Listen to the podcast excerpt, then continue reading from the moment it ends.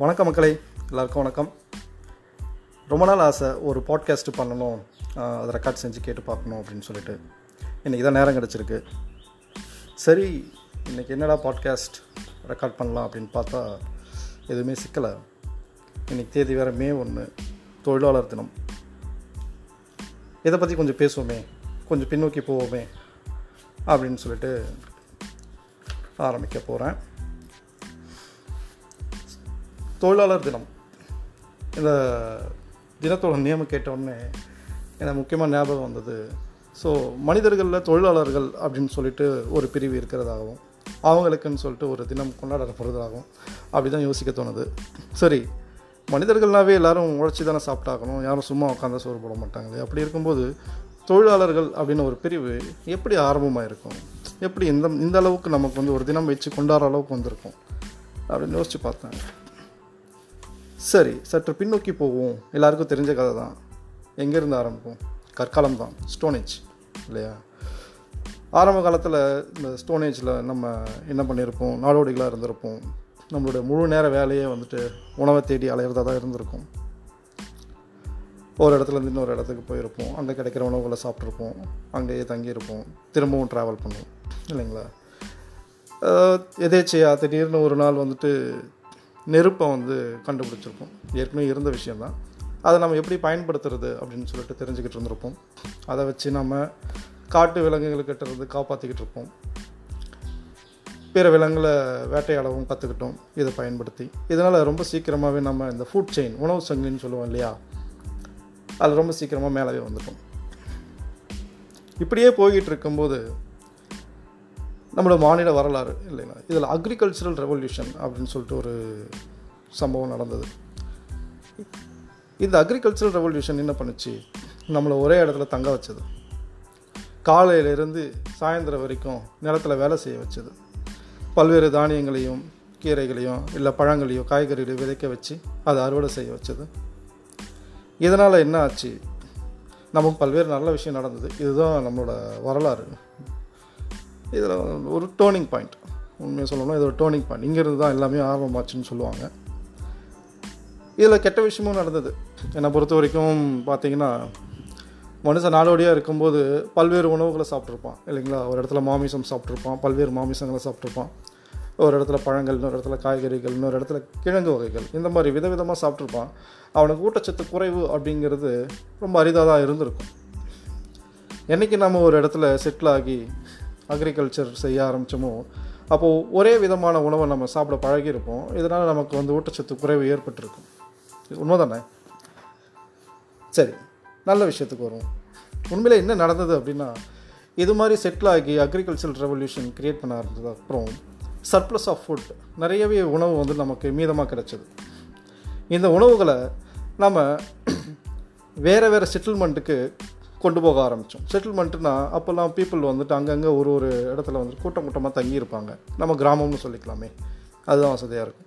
So ஒரு கிராமத்துலேருந்து இன்னொரு கிராமத்துக்கு இந்த ஃபுட்டை வந்து டிரான்ஸ்போர்ட் பண்ண ஆரம்பித்தாங்க கனெக்ட் பண்ண ஆரம்பித்தாங்க ஸோ இப்போ இப்படி தான் பீப்புள் கனெக்டிங் அப்படிங்கிறது நடக்க ஆரம்பித்தது ஸோ கொடுக்கல் வாங்கல்லாம் நடக்க ஆரம்பிச்சிருக்கு. இந்த காலகட்டத்தில் தான் கடவுளும் அதை சார்ந்த கற்பனைகளும் நிறையவே வந்துட்டு உருவாக ஆரம்பிச்சது. இதுதாங்க ரொம்ப முக்கியமான இடம். என்னென்னா இமேஜின்ட் ஆர்டர்ஸ் அப்படின்னு சொல்லுவாங்க ரொம்ப அழகாக அதாவது இந்த ஆர்டர்ஸ் இதெல்லாமே கடவுளின் பெயரால் வந்துட்டு உருவாக்கப்பட்டது. கடவுள் இருக்காரா இல்லையா அப்படிங்கிறது இன்னமுமே ஒரு புதிர் தானே. நமக்குமே சில பேருக்கு நம்பிக்கை இருக்கும் சில பேருக்கு நம்பிக்கை இருக்காது. ஆனால் இதுதான் மனித வரலாற்றில் ரொம்ப முக்கியமான இடம். மனிதர்களை ஒழுங்குபடுத்த ஆரம்பித்தது எப்படி? பல்வேறு இனக்குழுக்கள் பல்வேறு மனிதர்கள் அங்கங்கே செட்டில் ஆகிருப்பாங்க ஆனால் அவர்களுக்கு இடையே வந்துட்டு ஒருமித்த கருத்து கடவுளின் பெயரால் உருவாக்கப்பட்டிருந்தது. இது அவங்கள கோஆர்டினேட் பண்ண விஷயம். எல்லாரையுமே வந்துட்டு ஒரு விஷயத்தை நோக்கி கோஆர்டினேட் பண்ண வச்ச விஷயம் அப்படின்னா இந்த காட் மைத்தாலஜி இமேஜின் வாரர்ஸ் தான். இதில் கெட்ட விஷயங்களும் இருக்கவே செய்யுது. அப்படி சொல்லணும் அப்படின்னா ரொம்ப சிம்பிளாக நம்ம நாட்டை எடுத்துப்போமே. ஆஹ் வருணாசிரமம் மனு தர்மம் கடவுளோட உடலிலிருந்து நான்கு பிரிவிலான மனிதர்கள் உருவாகினார்கள் அப்படின்னு சொல்கிறாங்க த தலையிலிருந்து பிராமணர்கள் தோலிலிருந்து சத்திரியர்கள் மார் அப்புறம் இந்த வயிற்றிலிருந்து வைசியர்கள் அதுக்கப்புறம் சூத்திரர்கள் அப்புறம் பஞ்சமர்கள்னு வேறு வேறு ஒரு பிரிவு இருக்கிறதா சொல்லுது. இதனால் ஒரு பிரிவு மனிதர்கள் இன்னொரு பிரிவு மனிதர்களை அடக்கி ஆள முயற்சி செய்கிறாங்க அதில் வெற்றியும் பெறுறாங்க. இது எங்கேருந்து வரும்? கடவுளின் பெயரால் தான் நடந்தது இல்லையா? ஸோ இது ரொம்ப ஒரு கெட்ட விஷயம். நம்ம நாட்டில் இன்னமும் தொடர்ந்துட்டு வர்றது நம்ம நிச்சயம் அதை எப்படியாவது சரி செய்து தான் ஆகணும். நம்ம நம்ம கதைக்கு வருவோம். ஸோ இப்படியே போயிட்டு இருந்தது. என்ன ஆச்சு? அரசர்களும் பேரரசர்களும் உருவாக ஆரம்பித்தாங்க அரசர்கள் பேரரசுகள் உருவாக ஆரம்பித்ததுக்கப்புறம் நிலங்கள் எல்லாம் அவர் கட்டுப்பாட்டு கீழே போச்சு. நிலங்களில் உற்பத்தி செய்யப்படும் தானியங்கள் எல்லாமே அவர்கள் கட்டுப்பாட்டுக்கு சென்றது வரி விதிக்கப்பட்டது. உற்பத்தி சார் முறை அப்படிங்கிறது ஏற்பட ஆரம்பித்தது இங்கே தான் அரசருக்கு எல்லாரும் கட்டுப்பட்டு தானே ஆகணும். ஸோ அவர்கள் உற்பத்தி செய்யக்கூடிய தானியங்கள் வரியாக அரசருக்கு கொடுக்கப்பட வேண்டும். அவர்கள் இத்தனை மணி நேரம் நிலத்தில் வேலை செய்யப்பட வேண்டும் இது எல்லாமே வந்துட்டு விதிமுறைகளாக உருவாக்கப்பட்டது. இப்படி தான் ரொம்ப காலமாக நடந்துட்டு வந்தது. கிட்டத்தட்ட பதினாறாம் நூற்றாண்டு வரையிலும் சொல்லலாம். அதுக்கப்புறம் என்ன ஆச்சு அப்படின்னா இந்த வெஸ்டர்ன் கண்ட்ரிஸ் யூரோப்பியன் கண்ட்ரீஸ்லேருந்து நிறைய பேர் வந்துட்டு கப்பலை பிடிச்சிக்கிட்டு ஆட்களை சேர்த்துக்கிட்டு வேறு வேறு நிலப்பரப்புகளை கண்டுபிடிக்க கிளம்பிட்டாங்க இல்லைங்களா? இப்படி தான் அமெரிக்காவை கண்டுபிடிச்சிருப்பாங்க ஆப்பிரிக்கா அப்புறம் இந்தியா இப்படி பல்வேறு நிலப்பரப்புகளை கண்டுபிடிச்சி அங்கே தங்களோட காலனிகளை உருவாக்க ஆரம்பித்தாங்க உதாரணத்துக்கு இந்த ஈஸ்ட் இந்தியன் கம்பெனி அப்படின்னு இங்கிலாந்துலேருந்து புறப்பட்டு இந்தியாவுக்கு வந்து அவங்களோட பொருட்களை இங்கே வந்து விற்க ஆரம்பித்தாங்க பிற்காலத்தில் அந்த கம்பெனியை வச்சு தானே நம்மளை அடிமையாக்குனாங்க. நாமளும் ஒரு காலனி நாடாக மாறி போனோம். இதுதான் வரலாறு. இப்படி ஃப்ரெஞ்சு போர்ச்சுகீஸு ஸ்பானிஷ் இங்கிலாந்து இப்படின்னு நிறைய கண்ட்ரிஸ் வந்துட்டு காலனிஸை க்ரியேட் பண்ண ஆரம்பித்தாங்க இதில் வெஸ்டர்ன் கண்ட்ரீஸில் இண்டஸ்ட்ரியல் ரெவல்யூஷனே உருவாக ஆரம்பிச்சது. எப்படி? இதுக்கு முன்னாடி நிலத்தில் வேலை செய்துக்கிட்டு இருந்தவங்கெல்லாம் அப்படியே கொஞ்சம் கொஞ்சமாக இந்த தொழிற்சாலைகளுக்கு வேலை செய்ய பழகிட்டாங்க. இப்படி நிறைய தேவைகள் உருவாக்கப்பட்டது. ஏன்னா காலனிய நாடுகள் அதிகமாகிருச்சு ஸ்லேவ் ட்ரேடிங் இந்த மாதிரிலாம் நிறைய நடந்துக்கிட்டு இருந்தது. இப்படி தேவைகள் அதிகமாக அதிகமாக இண்டஸ்ட்ரியல் ரெவல்யூஷனும் ரொம்ப அதிகமாக நடந்தது. ஆனால் இண்டஸ்ட்ரியில் வேலை செய்கிறவங்களோட நிலைமை ரொம்ப பரிதாபத்திற்குரியது. எப்படி? அவர்களுக்கு உரிய சம்பளமும் கிடைக்கப்படாது அவர்களின் வாழ்க்கை தரமும் வந்துட்டு ரொம்ப மோசமானதாக இருந்திருக்கும். கிட்டத்தட்ட அந்த காலத்தில் பல்வேறு புரட்சிகள் இதெல்லாமே நடக்க ஆரம்பிச்சது. இல்லைங்களா? இதன் விளைவாகத்தான் வந்துட்டு ரஷ்ய புரட்சியுமே நடந்திருக்கும். ரஷ்யாவில் வந்துட்டு ஆட்சி அதிகாரமே வந்துட்டு இந்த தொழிலாளர் வர்க்கத்திடம் சென்று சேர்ந்தது. லெனின் லெனின் அவரிடம். ஸோ இந்த புரட்சி ரஷ்யாவில் நடந்த புரட்சி பல்வேறு நாடுகளின் எதிர்வலை அதிர்வலைகளை ஏற்படுத்துச்சு. எப்படி? எங்கே இங்கேயும் அந்த மாதிரி புரட்சி வந்துடுமோ அப்படின்னு நினச்சிக்கிட்டு அந்தந்த நாட்டு அரசாங்கங்கள் தொழிலாளர் நலன் சார்ந்த திட்டங்களை வகுக்கிறதும் அவர்களுடைய பணியை வந்துட்டு நெறிமுறைகளை உருவாக்குவதும் ரொம்ப தீவிரமாக செயல்பட்டாங்க. இதன் மூலம் நமக்கு வந்துட்டு எட்டு மணி நேரம் வேலை கிடச்சிது.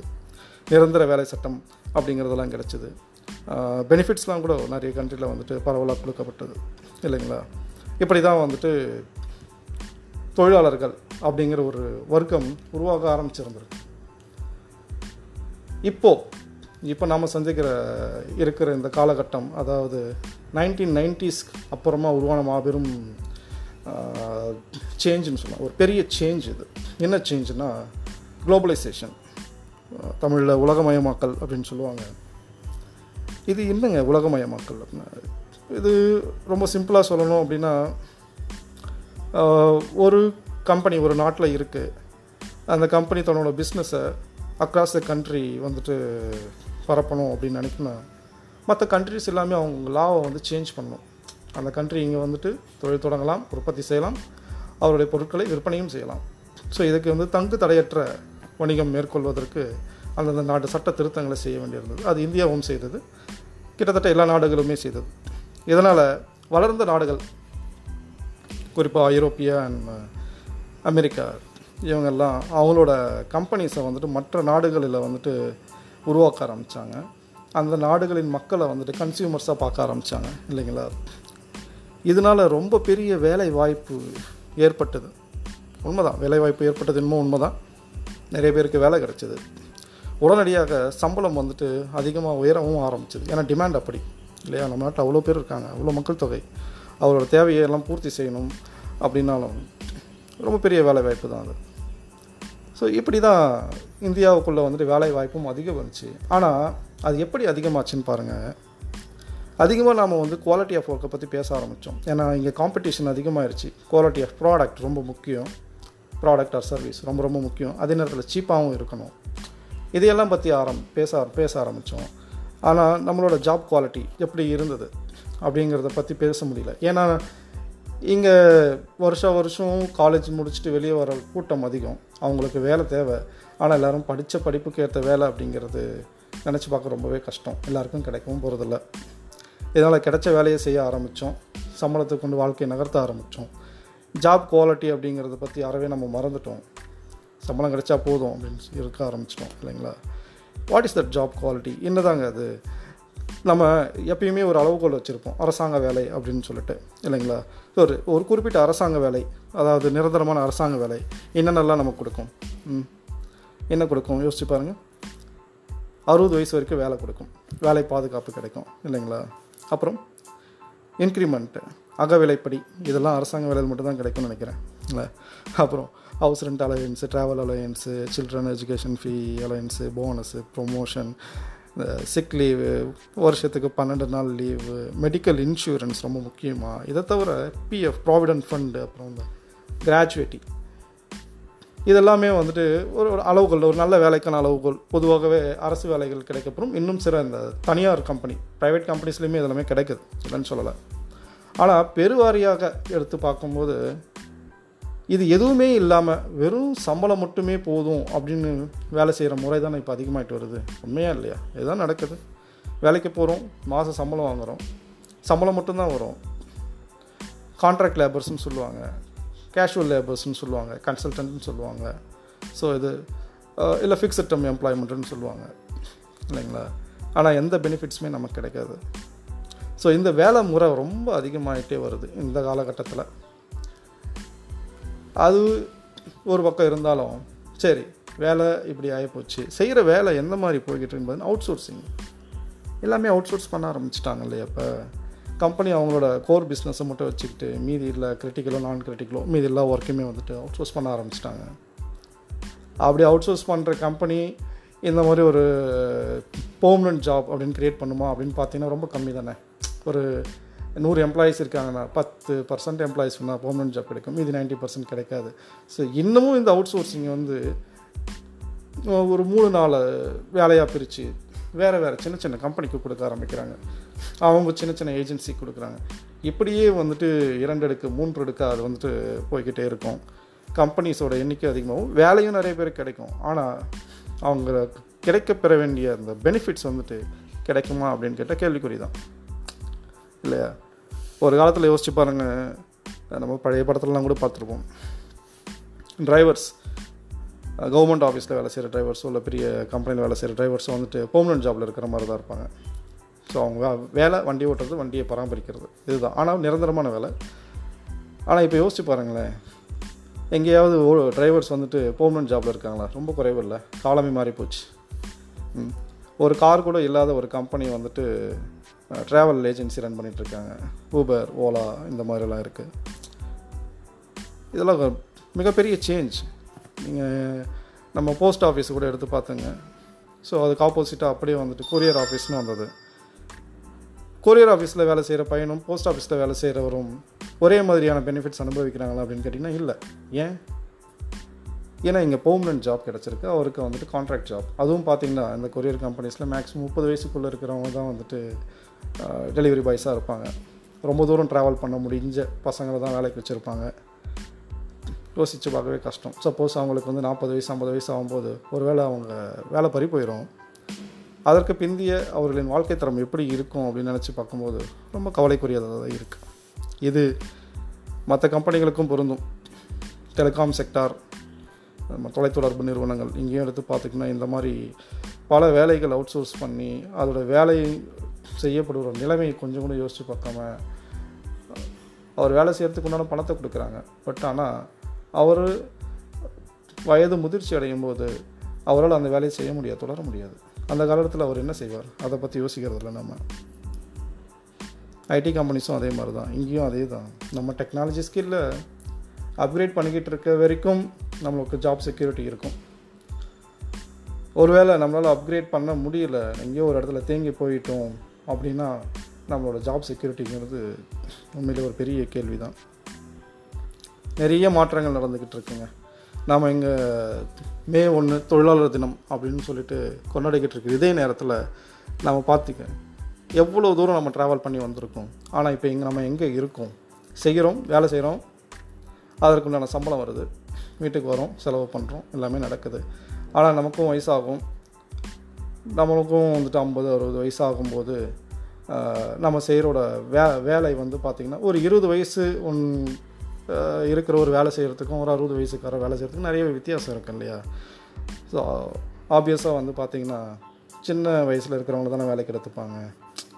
ஸோ இப்போ இங்கே ஜாப் செக்யூரிட்டிங்கிறது நமக்கு வயசு ஆக ஆக வந்துட்டு குறைஞ்சிக்கிட்டே போகுது. இதையெல்லாம் நம்ம சரி செய்யணும். புது புது ஆண்டர்பிரனர்ஸ் வராங்க. தொழில் தொடங்குறாங்க. பெரிய நிறுவனங்களை கட்டியமைக்கிறாங்க அவங்கெல்லாம் இதை கருத்தில் வச்சுக்கணும். அரசாங்கமும் வந்துட்டு இதுக்கேற்ற மாதிரி சட்டங்களை திருத்தணும். ஏன்னா உலகத்தில் வந்துட்டு அதிகமான இளைஞர்களை கொண்ட நாடு இந்தியா அப்படின்னு சொல்கிறோம் இல்லையா? எல்லாருமே எப்பயுமே இளைஞர்களாகவே இருந்துட மாட்டோம் இல்லையா? இன்னொரு பத்து இருபது வருஷம் கழிச்சு எல்லாருக்குமே வயசு அதிகமாகும். அப்போது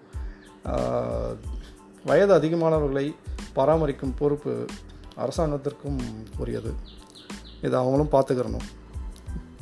இதையெல்லாம் நம்ம பார்த்துக்கிட்டோம் சரி செஞ்சுக்கிட்டோம் அப்படின்னா மே ஒன்று நம்ம கொண்டாடுறது இன்னும் சந்தோஷமாக கொண்டாடுவோம். தொழிலாளர்கள் அப்படின்னு நெஞ்சு நிமித்தி கொண்டாடுவோம். லேபர்ஸ் எப்பயுமே ஹாப்பியாக இருக்கணும். கண்ணியமாகவும் சுயமரியாதையோடு இருக்கணும். இல்லைங்களா? எல்லாரும் போலும் நானும். வாழ்க தொழிலாளர் தினம் வாழ்க தொழிலாளர்கள். நன்றி நன்றி.